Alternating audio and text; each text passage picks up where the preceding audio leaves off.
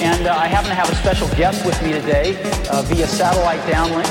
Making the world more open and connected.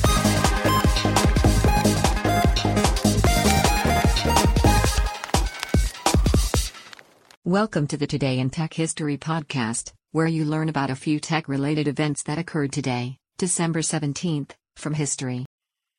On this day in 1880, the Edison Electric Illuminating Company of New York was incorporated to install a central generating station in New York City.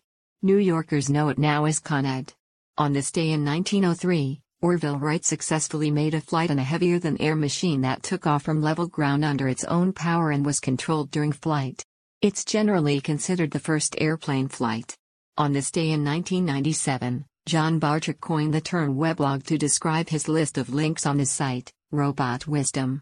Peter Merholz would later shorten it to just blog.